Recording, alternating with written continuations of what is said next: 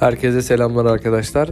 Ben Caner Karabulut Ana Üniversitesi Halk ve Reklamcılık bölümü öğrencisiyim. Bugün ikincisini düzenleyeceğimiz bir podcast'imiz olacak. Ara Radyo'dan hepinize selamlar olsun. Umarım hepiniz iyisinizdir. Bu korona günlerinde, malum hastalık günlerinde. Umarım hepiniz çok iyisinizdir. Ailenizle beraber mutlusunuzdur. Bu korona olayı biliyorsunuz ülkemizde çok kritik düzeylere çıktı. Hala çıkmaya devam ediyor. Dünyada, Hindistan'da, Amerika'da, İngiltere'de, her yerde karşımıza çıkıyor. O yüzden hepinizin sağlık diliyorum. Bu dönemde tek dileyeceğim şey sağlık. Her zaman. Şimdi arkadaşlar ikinci podcast'im ana teması yine kripto para. Fakat bu ilkindeki kript, ilk e, temadaki kripto para gibi değil. İlk temada, ilk podcast'imde size kripto paranın nasıl oluştuğunu, nerelerde daha fazla kullanıldığını, hangi ülkelerin daha sık kullandığını, hangi popülerite kültürlerine girdiğini size detaylı bir şekilde anlatmıştım.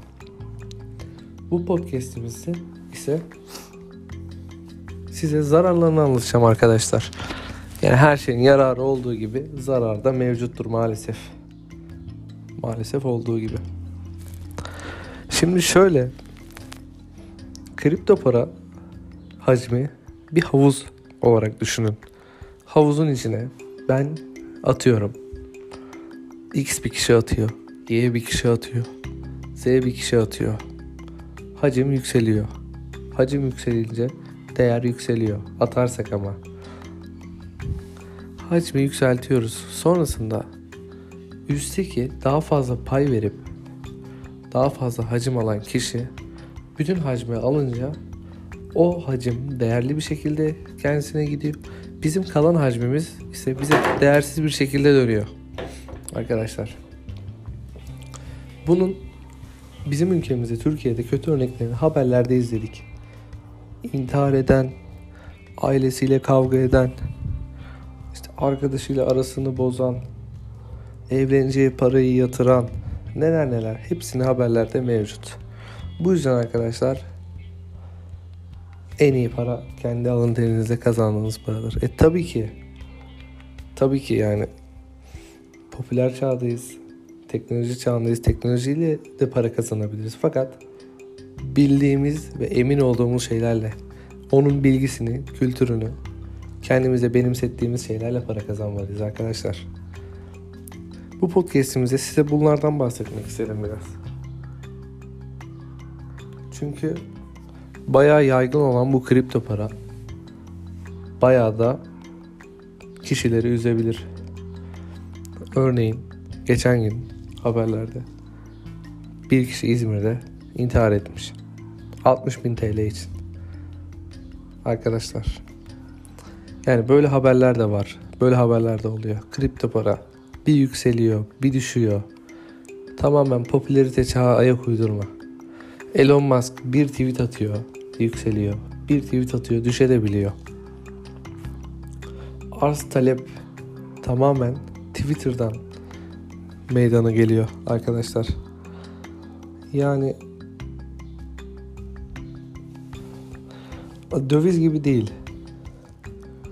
Döviz yükseliyor yükseliyor ama %50 hiçbir zaman düşmüyor. Aynen düşmedi de yani bugüne kadar dolar olsun, altın olsun %50'ye kadar düşse bile kademe kademe, kısım kısım. Fakat bir gün bir kalkarsınız bir bakmışsınız ki kripto paramız %70 değer kaybetmiş. Bu çok büyük bir fark arkadaşlar. E tabi ben e, yine dediğim gibi önermiyorum şu anlık fakat hani bunu biliyorsanız, bilincinin farkındaysanız, neyi ne zaman nasıl hareket edeceğinizi biliyorsanız bence çok mantıklı.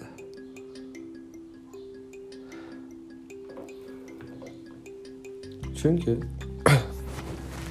akıllı oyuncular gerçekten her zaman her yerde kazanır. Akıllı insanlar bir şeye fikrini vermiş, onun bilgisini edinmiş insanlar her zaman kazanır arkadaşlar. Bitcoin de böyle bir şey işte. Dominans Bitcoin, Bitcoin ve altcoin'lerin oluşturduğu coin'dir. Bitcoin, Dominance, ana coin. Bitcoin etkilenirse diğer küçük coin'ler daha da etkilenir. Ama altın, dolar, euro, diğer dövizler hepsi tek başınadır.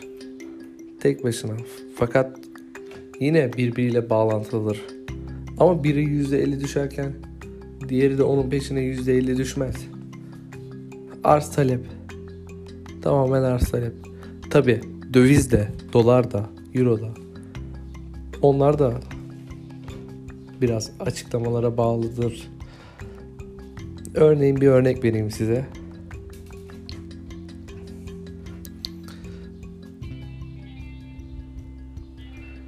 Ülke Ekonomi Bakanı, Maliye Bakanı, efendime söyleyeyim, ülkenin gelir giderlerine bakın.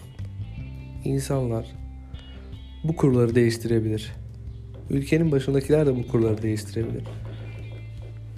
Biz sanırız ki alıyoruz, arz talep alıyoruz, arz talep çoğalıyor, azalıyor. Fakat öyle olmayabilir arkadaşlar. Her zaman. Her zaman arz taleple çıkıp arz taleple inmiyor. Sonuçta. Bu podcastimde umarım sizi sıkmamışımdır arkadaşlar. Kusura bakmayın eğer sıktıysam. Bu podcastimizde de bunlardan bahsetmek istedim. Çünkü hayatın gerçekleri. Bugün de gerçeklerden konuştuk. Çünkü biraz da gerçeklerden konuşmak şart. Çünkü o dünyadan çıkmamız lazım artık. Çalışacağız, gezeceğiz, eğleneceğiz. İnşallah şu korona da bittiği gibi daha rahat bir şekilde çalışacağız arkadaşlar. Daha rahat bir şekilde gezeceğiz, tozacağız. Arkadaşlar bugünkü podcast'imizi de böyle tabii ki de bitirmeyeceğiz. Biraz daha sohbet edeceğiz. Keşke ben isterim ki hep beraber bir arada konuşalım. Söyleşi yapalım. Malum korona. Bu tarz podcastlerde bizi buluşturuyor. Umarım dinleyenler beğenir, sever. Hepinizi çok seviyorum. Kendinize iyi bakın. Sağlıklı günler diliyorum. Görüşürüz, hoşçakalın. Ara Radyo'dan hepinize selamlar, saygılar. Kendinize iyi bakın.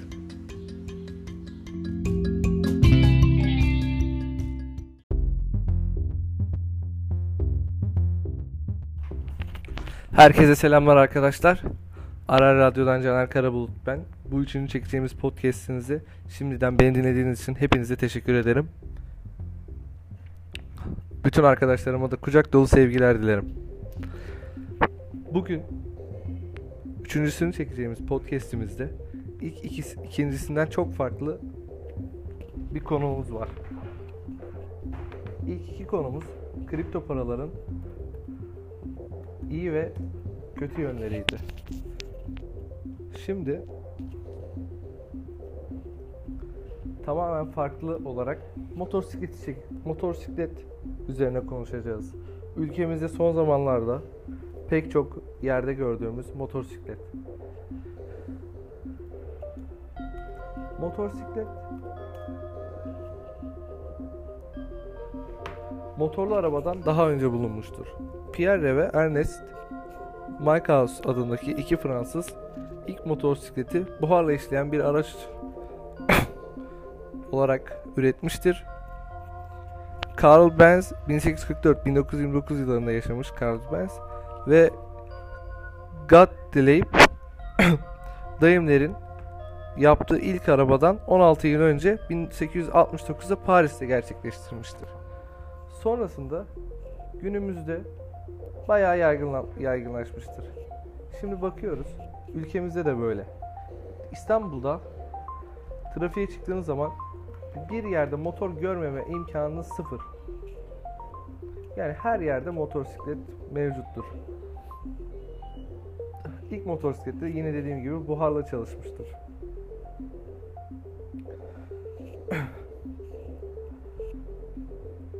1885 yılında modern anlamda dünyanın ilk motosikleti sayılan Daimler Red Wagon ortaya çıkar. Buharla çalış çalışan öncüllerinin aksine içten yanmalı bir motora sahiptir. bu motosikletle motor çağı biraz daha ileriye çıkmıştır. Motorrad İngilizce'de motor demektir arkadaşlar. Motosiklet günümüzde bir yaşam stili, bir ekmek kapısı, farklı hazlara hitap eden bir araç olarak karşımıza çıkmıştır. Özellikle Hindistan'da kullanımı çok mevcuttur. Arabanın neredeyse 2-3 kat daha fazla insanların tercih ettiği bir araçtır motosiklet. Bu ülkemize de yeni yeni böyle olmaya başladı. Fakat motosikletin tehlikeli noktaları da vardır. Kaporta biziz arkadaşlar. Kaskımızı, ekipmanlarımızı her ne kadar giysek de kaporta biziz. O yüzden motosiklet kullanan dinleyicilerime şimdiden dikkatli olmasını diliyorum. Motosiklet gerçekten tehlikelidir. Kaskımızı, ekipmanımızı, dizliğimizi, dirsekliğimizi, montumuzu her zaman kullanalım arkadaşlar. Şimdi motosikletlerden bahsedelim biraz. Her ülkenin kendine göre bir motosiklet amblemi, bir arabada olduğu gibi motor fabrikaları da vardır. Örneğin İtalya'da Vespa. Vespa farklı. Şöyle söyleyeyim. Farklı bir kesime hitap etmektedir. Biraz daha üst kesime hitap eder. Honda Tayvan malıdır. Her her kesime hitap eden motor modelleri mevcuttur. Yamaha da aynı şekilde. En çok kullanılan iki marka Yamaha ve Honda'dır ülkemizde. Motosiklet için kimi zaman özgürlüğün simgesi, kimi zaman bir yaşam biçimi, kimi zaman da dediğim gibi ekmek teknisi. Kimilerine göre karışık şehir trafiğinde en rahat yol alabileceğimiz araç.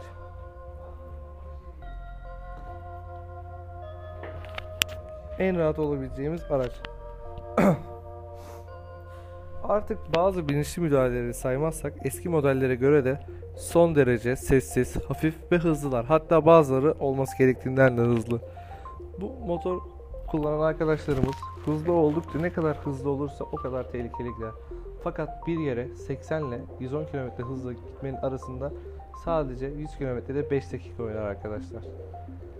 Yani o yüzden hiç hız yapmayalım. Kendi canımızı ve sevdiklerimizi üzmemek için dikkatli bir şekilde yola çıkalım. Şimdi size bu işin ekmek teknesinden bahsedeyim. Günümüzde dijital çağın daha da iler, ilerlediği bir dönemde teslimatlar motokuryeler tarafından çok rahat bir şekilde ve daha fazla olarak daha fazla teslimata sahip olacak bir şekilde ilerliyor. Örneğin Trendyol. Trendyol Go şu an yaklaşık 4500 motosiklet filosuna dahildir. Günde 100 bin sipariş almaktadır.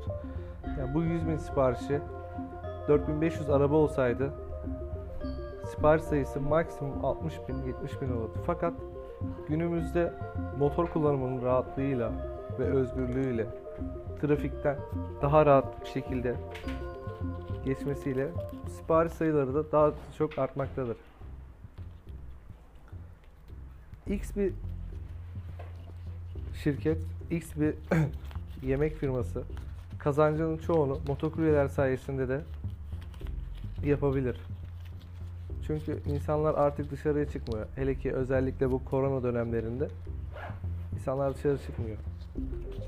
Bir uygulama kuruyorlar. Yemek sepeti, getir yemek gibi. Artık online alışveriş ve bunları kim sağlıyor? Kuryeler, motokuryeler. Motora gönül vermiş, işlerinde motora gerçekten gönül vermiş insanlar da var. Ekmek teknesi olmuş, bilinçsizce kullanan arkadaşlar da var. Bunlar da dezavantajları. Bunlar da dezavantajları. Her şeyin iyi bir yanı olduğu gibi kötü yanı da vardır arkadaşlar. Dezavantajı olduğu sürece her zaman sıkıntılar, stresler ortaya çıkar. Kazalar artar, büyür. Şimdi beni dinleyen motokurye arkadaşlarım Günlük hayatında motosiklet kullanan arkadaşlarıma benden bir tavsiye. Gideceğiniz yere 5 dakika geç gidin. Fakat sağlıklı bir şekilde gidin. Çünkü gerçekten çok tehlikeli. Haberlerde de görüyoruz. Ne kadar iyi kullanırsan, ne kadar iyi ekipmanlarını takarsan bir saniyelik dalgınlık, bir saniyelik refleks yetmemesi çok büyük ölümlü kazalara yol açabilir. Neyse ölümlü diyerek moralinizi bozmayayım arkadaşlar. Ama bunlar da hayatın acı gerçeği. Her ne kadar bir şey çok hevesleniriz, çok heyecanlandırsa da bu her şey için geçerlidir. Eksi yönleri de mevcuttur. Arkadaşlar 3. podcast'imiz sizle beraber olduk. Dediğim gibi ilk iki podcast'imizden biraz farklı oldu bu podcast'imiz. Motor sikletten girdik. Motor sikletten girmişken motor sporlarından da başlayalım. Motor sporlarında ülkemizi te- temsil eden Kenan Sofoğlu, Toprak Razgatlıoğlu biliyorsunuz ki motor sporlarını onlar yükseltti. Bir futbol gibi yaygın değil. Çünkü neden insanlar korkuyor. Ve fazla fazla insanların empoze edilmemiş. Fazla bilgi verilmemiş olduğu için. Ama bu algı da bu algının da ben yavaş yavaş kırılacağını düşünüyorum. Ülkemizde de motor sporlarının daha yaygınlaşacağını düşünüyorum. Spor her zaman spordur. Sporun iyisi kötüsü yoktur. Beni dinlediğiniz için çok teşekkür ederim arkadaşlar. Üçüncü podcastimizin de sonuna geldik. Hepinize sağlıklı günler diliyorum. Hepinize iyi günler. Kendinize iyi bakın. Görüşmek üzere.